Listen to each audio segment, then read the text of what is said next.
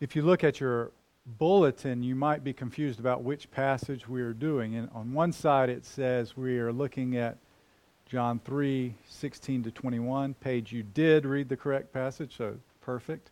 But on the other side of your bulletin, it says, You must be born again, is the title, and we're looking at John 3 1 through 15. Well, I'm not trying to do a do over here from last week because I, I felt it went poorly. That's, it was just a, uh, a mistake in the bulletin.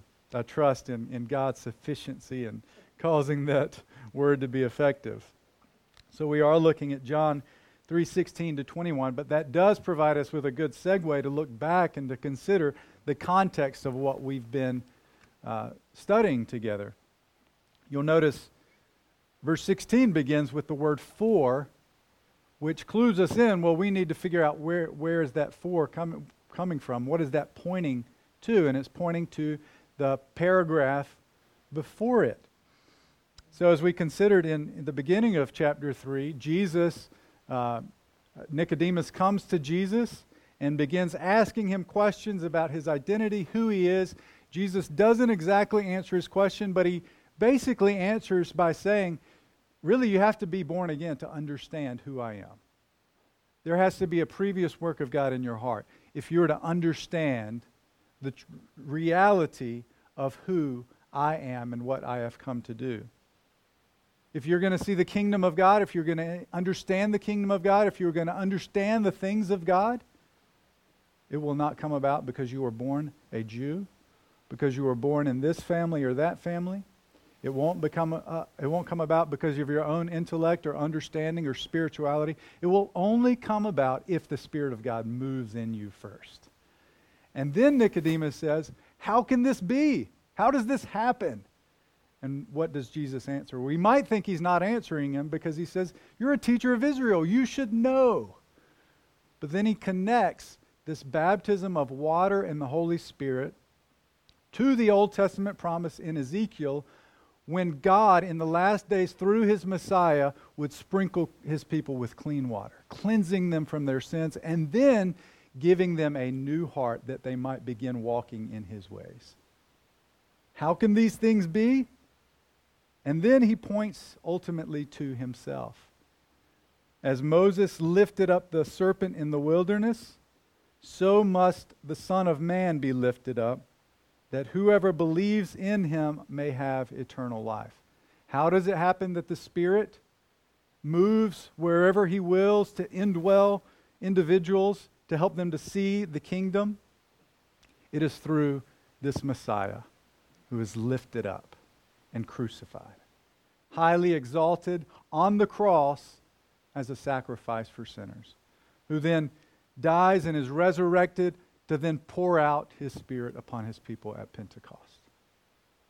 This is the background, the beginning, the context of verses 16 to 21. And so when we see the word for here in 16, we are drawn back to verses 1 through 15, particularly, I would say, verse 15, as here either the author of or Jesus expounds more clearly what he's talking about, this Son of Man lifted up. He expounds the, the universal implications of this Son of Man being lifted up. I say Jesus or the author because it's not entirely clear who's speaking here in verses uh, 16 to 21. Some think that it's Jesus continuing to speak. Some think that the author now, John, is making his own comments, expounding upon what Jesus said. I think for our purposes, it doesn't matter a whole lot. I have my suspicions, but we have the text here before us, and either way, it's an exposition, it's a further description of what Jesus has been talking about the Son of Man being lifted up. And I think in particular, it speaks of particularly the role of God, the Father, in sending his Son.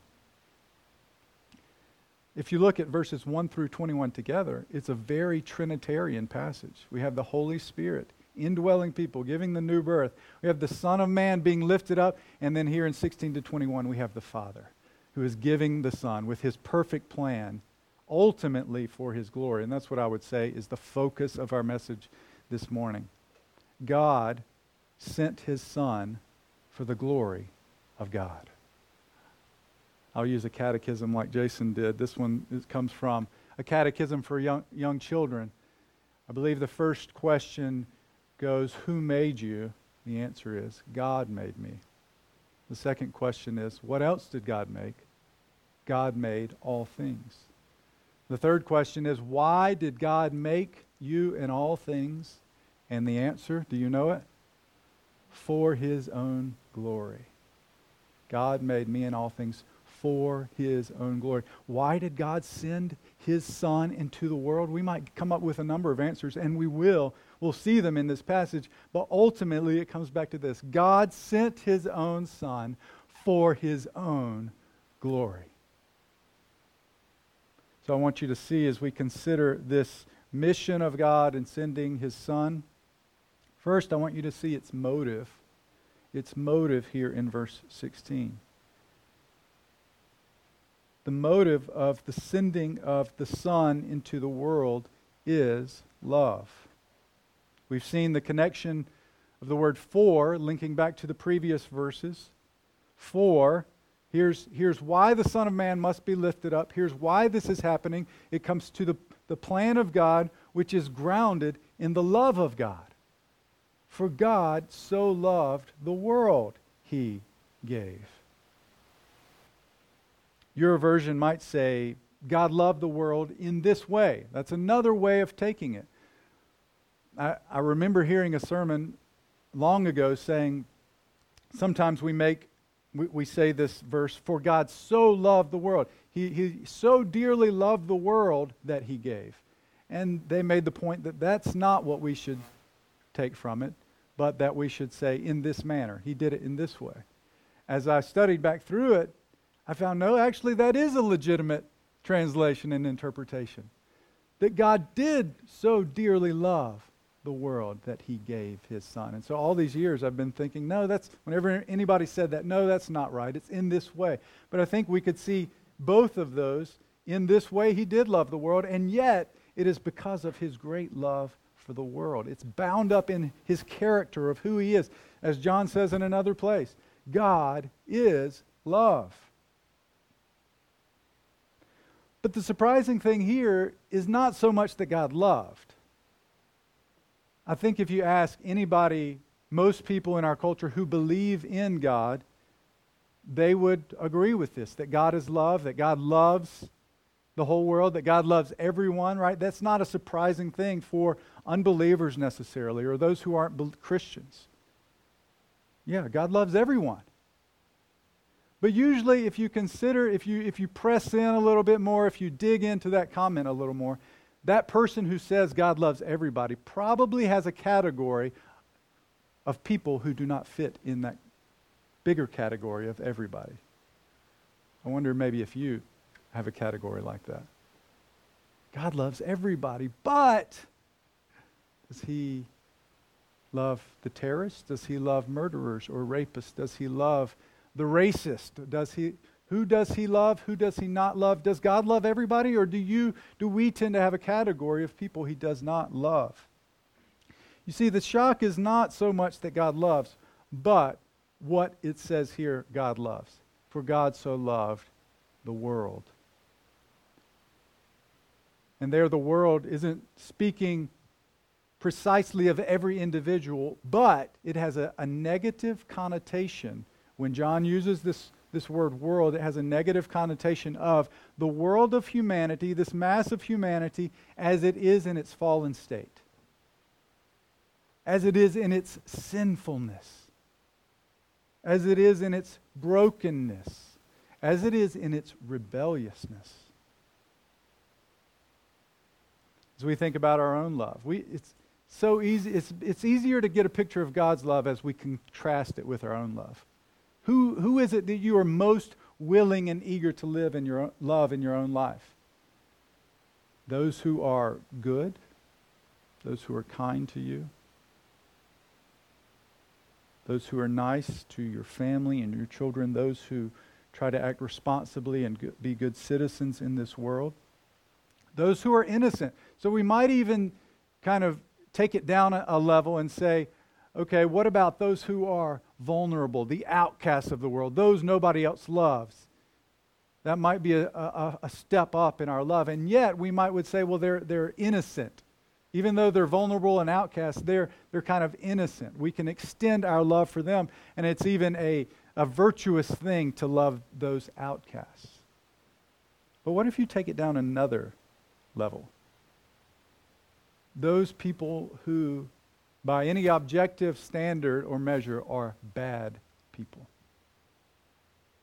Or those who actually are not just bad people abstractly, but they actually oppose you. They come against you and your family. Do you love them? Are you able to love them? And this is where we see the surprising nature of God's love. He doesn't love those who are lovable, He doesn't love those who have earned a, a, reputation for being good and kind and loving. He doesn't love those who are righteous in themselves. God loves the sinful and broken world. This is surprising. He loves not only those Jews of the time that would have been well known, he loves the world, the sinful world. But there's, there's another surprise here. God so loved the world that he gave. There is surprise at what God loved, and they're surprised at what he gave. What do you give to those you love? Again, contrasting our love with the love of God. What do you give to those who seem worthy of your love? To even those who are good and kind to you. You might give something of great value, but do you give them everything? Do you give them your absolute best? Do you give them that gift which is most valuable to you, most dear to you? Well, if we're unlikely to give that which is most valuable to us to those we love and those who we deem worthy of our love, how would we possibly give that same thing of value to those who are rebellious and virulently opposed to us? This is the love of God. God so loved the world, he gave his only Son. Listen to this quote. Love, that is why I did what I did. Love as an action is more powerful than words, and love in the face of evil gives others hope. It demonstrates humanity. Love is the only message I wish to instill in you. If my actions mean anything, love means everything. Now, I share that quote to you not because I endorse everything in it, but to show you, in a sense, the power of love against those who are evil. An expression of love against those who wanted to do you wrong. This was Ari Mahler, the Jewish nurse who treated Robert Bowers after he killed 11 people in a Pittsburgh synagogue. Love is why I did that the one who killed my own people. He, he said he was wondering, even as he worked, whether his parents could have been those who were killed in the synagogue. But I would, I would change his quote around to make it more biblical and say it does not demonstrate humanity, it demonstrates divinity. It demonstrates God's love for this sinful world in the sending of the Son of God, the love of God is magnified. When God the Father sent his Son to the world, it magnified the love of God. Who he put his love upon and how he loved them by sending his own Son. So, brothers and sisters, do we make much of the love of God? when you teach your children? What, what kind of picture do they have in their mind of who God is? Do you magnify the love of God for sinners? In your evangelism, as you are sharing the gospel with other people, what are you magnifying? Are you magnifying the love of God? Are you making much of the love of God?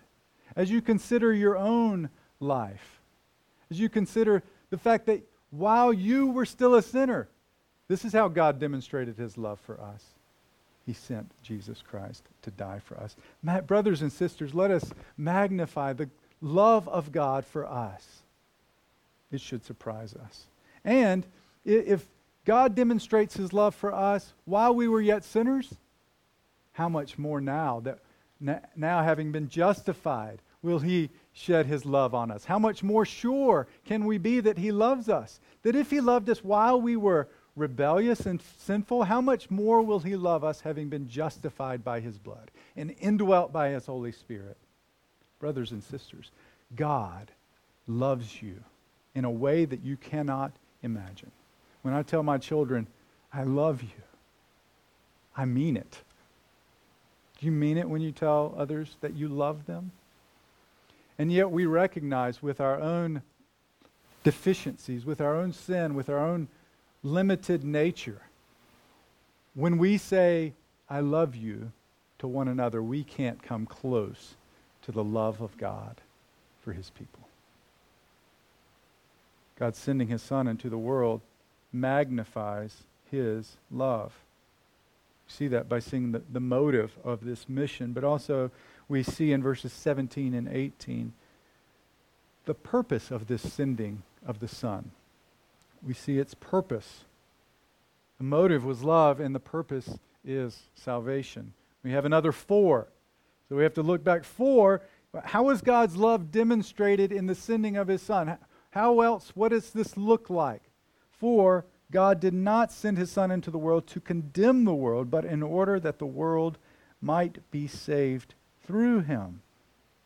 There is a contrast. Notice the contrast in these verses, but throughout the rest of our text this morning. He sent his Son not to condemn, but that the world might be saved through him. So then we might be thinking, okay, so God, in his love for the world, sent his Son, not that the world might be condemned, but that the world might be saved through him. Does that mean the world will be saved? Does that mean everyone, every individual in the world will be saved? We already have had the qualification in verse 16, though whoever believes in him will not perish but have eternal life. In verses 17 and 18, we have a, a shift in language to judicial sort of language condemnation versus those who are not condemned. And he goes on to actually make a further qualification. Whoever believes in him is not condemned, but whoever does not believe is condemned already because he has not believed in the name of the only Son of God. This gives us another picture of what Jesus does in being lifted up on the cross for the salvation of sinners. It's not only that he gives us eternal life to live in abundance here and now and to live forever. It not only spares us from being perish, from, from dying, from perishing, but he adds another nuance to it here that now we can escape condemnation. We can escape judgment. And this brings to our minds the fact of uh, not only dying versus living, but the fact of God's judgment of what is right and uh, what is wrong, of those who will perish and those who will not. It's just not, not just an issue of whether we'll die or whether we'll live forever. It has to do with whether or not God's favor is upon us or whether his judgment rests upon us. I don't always preach doom and gloom, hellfire and brimstone. Those who are visiting might not know that. And yet, what came to mind was Jonathan Edwards' sermon on sinners in the hands of an angry God. You're probably well familiar with that, maybe from English class long ago. He gives a picture of God holding a spider, or he calls it some loathsome insect. I don't know why John, Jonathan Edwards has such a problem with insects, but some loathsome insect over the fire. And he says, there, there, at this point, there is no reason for God not to simply drop the insect. There's no reason. Within the insect, there's, there's no reason why God shouldn't do that. except for the patience and kindness of God, except for the mercy of God. Nothing will save you in that moment, not your own self righteousness, not your own abilities to, to try to do, God, to do good. Jonathan Edwards says that would be like trying, trying to put a rock on the end of that spider web. It, it, there's nothing that can stop it from falling. It is certain that it will happen if something doesn't change. And if it were not for the mercy of God, it would be so. But consider, unbeliever, consider in light of that illustration, in light of this text, that you are already condemned. The condemnation of God, the judgment of God rests over you at this very moment. And there's no reason why God couldn't take you. There's no reason within you why He would spare you. And yet, because of His mercy, He is allowing you. He is patient with you, not willing that any would perish, but wanting you to turn from your sins and trust in Jesus, that you would receive the favor of God, that you would escape this condemnation which rests over you. I imagine it as if there is this cloud of dread hanging over you. And yet, it's not just some circumstance, it is actually the divine wrath of God which is hanging over you, which will rest upon you for the rest of your life until, and unless you turn from your sins and cling in faith to Christ. Know that it is the love of God and the patience of God that He spares you at this moment. And let that love of God, let that patience of God turn you in faith to Jesus. And then you will receive what is true for you and me, brothers and sisters. Did you see what it says? Do you see how this applies to you who have believed in the name of the only Son of God? This is good news. Whoever believes in him is not condemned. Your mind immediately goes to Romans 8 1. There is therefore, brothers and sisters, no condemnation for you who are in Christ Jesus. Do you ever do you ever have a sense of dread that you're not living the way you want to live? That you with your family or with your loved ones or with others you you're not living out that which you desire. And then a sense of dread may come over you and say God is is going to condemn me for this. God is God is angry at me. God is going to judge me for this. Whoever believes in him is not condemned. Not condemned. There is no condemnation for you because of the one who was lifted up. Because of the one who was lifted up as a propitiation for sin, the one who received the condemnation for us, the one who received the wrath of God for us and has set us free. And now God looks upon you, brothers and sisters, as those who have fulfilled the will of God because of Jesus Christ, Jesus Christ's righteousness imputed to you. There is no condemnation for you. You can walk in this freedom knowing that God loves you not because of anything worthy in you or righteous in you, but because of the Son of God who was lifted up for you and took your sins. Look to Jesus yet again in your despair, and you will find this freedom. You will find this favor. You will, you will hear, in a sense, by ear, with ears of faith, th- this pronounced over you there is no condemnation for those of you who are in Christ Jesus. And in this, the grace of God is magnified. By the sending of the Son of God, the love of God is magnified, and the grace of God is magnified. This is what we want in our fellowship, isn't it? We want the grace of God magnified.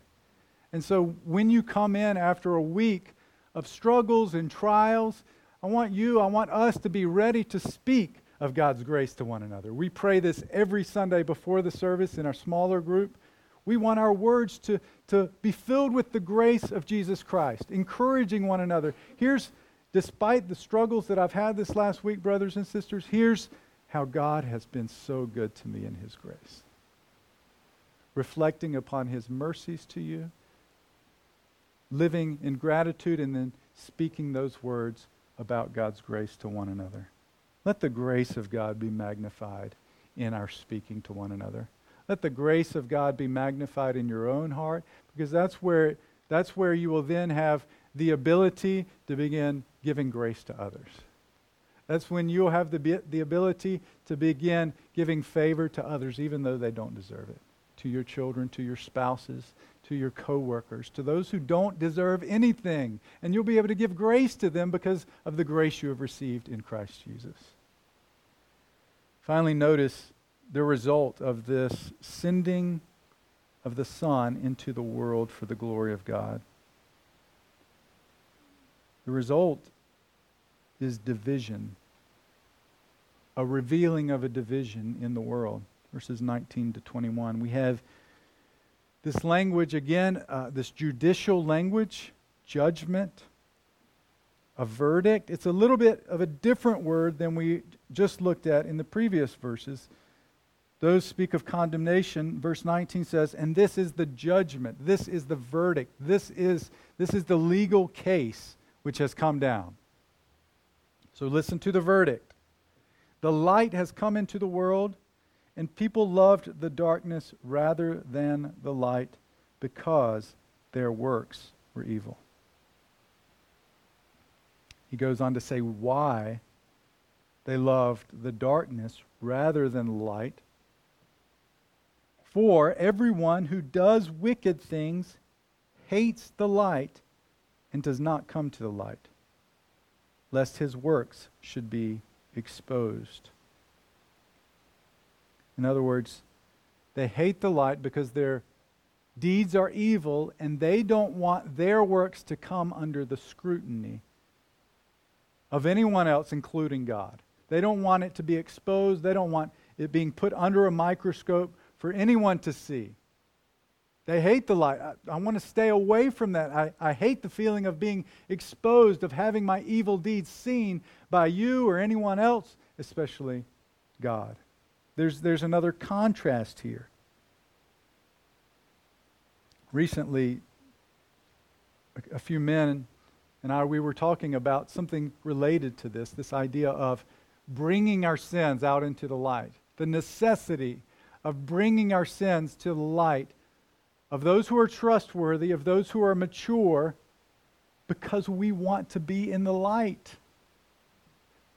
I want to be in the light as He is in the light. He is the light. We want to be in Him and to walk in the shadows, to walk in darkness is not to walk in, in the truth. It is not to walk in the light. So it is true of believers. You want to walk in the light, do you not?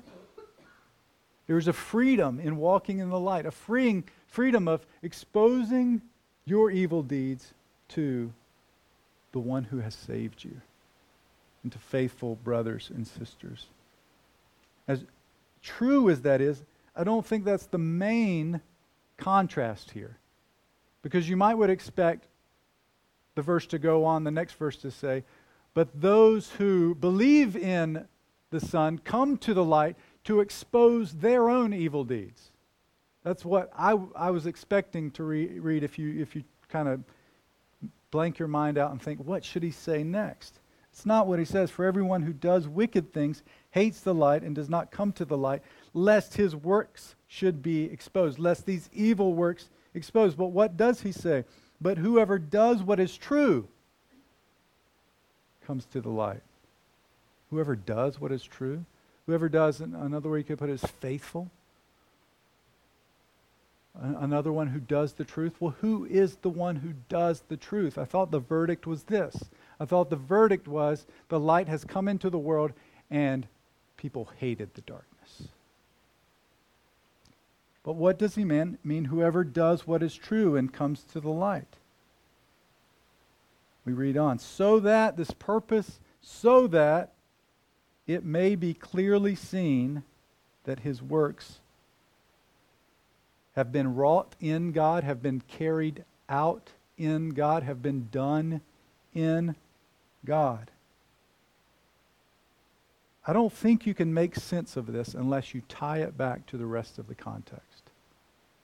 Because at first you will say, this here's the judgment. The light has come into the world. Everyone has hated the light and preferred their darkness. This is true of every single human being who has ever walked the earth, save one. This was true of you. This may still be true of you if you are not in Christ. You love the darkness rather than the light because you don't want your evil deeds to be exposed. So, who is it that does what is true? It is those who have been born again by the Holy Spirit of God. You see, we, we want to maybe shy away from this aspect of it that good deeds, that these faithful works should be a part of our life because we know our own tendency to not do that, right? Romans 7, we know, you know, I, I yearn to do the things that God wants me to do, and yet I find this work within me. I can't bring myself to do those things that I want to do. What is going on with me? And Paul says, Oh, wretched man that I am, who will save me from this body of death? Thanks be to God through Jesus Christ. And yet, whoever does what is true comes to the light, so that it may be clearly seen that his works have been carried out in God. The connection then is that those who have been born again by the Holy Spirit of God, as they look to the Son of God, Jesus Christ, who was lifted up on the cross, then begin to carry out faithful works of goodness, of love, of grace to others. And so then we come to the light. It is, it is these who have been born again who come to the light. But they don't come to the light and say, Look what I've done.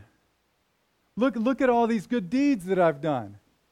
Rather, what does it say? They come to the light and they say, Look at these deeds that God has done in me. These are done by the power of God for His glory. Again, circling back to His glory. As we were talking kind of about exposing ourselves and confessing our sins and accountability, we're, we're often very good uh, in our own lives too about confessing sins of that we've committed, things that we've done, and we want to avoid bad things. We want to avoid doing bad things. But this, this passage tells us we ought to also be concerned about sins of omission. Right? Doing good should be a part of the fruit that is the Holy Spirit working in us. So, in our accountability groups or accountability partners, what good have you done for the poor this week, brothers and sisters? What act of grace have you shown to others? What faithful deed have you done, not in yourself or in your own righteousness, but by the very power of God and the grace of God within you? And this, in turn, works again for the glory of God. His justice is magnified because those who deserve condemnation are condemned. And yet, by the working of the Holy Spirit, He not only imputes to us the righteousness of Christ, He begins to enable us to obey His word, to keep His commands. And so, this is what John Piper says the coming of Jesus into the world clarifies that unbelief is our own fault and that belief is God's gift. And it magnifies the glory of God. We could add to that not only is belief God's gift, works of faithfulness and righteousness are the gift of God. When you see those in your brothers and sisters' lives, rejoice because you are seeing a gift of God when you see this in your own life, this act of kindness, and you, you wonder, where did that come from? When you see this act of grace to one who doesn't deserve it, where did that come from? Give praise to the Lord because it is a gift from his hand. So, brothers and sisters, let us magnify the name of God. He has sent his Son into the world in love for the salvation of sinners proving his justice and righteousness, and it is all for the glory of God alone. Let's pray together.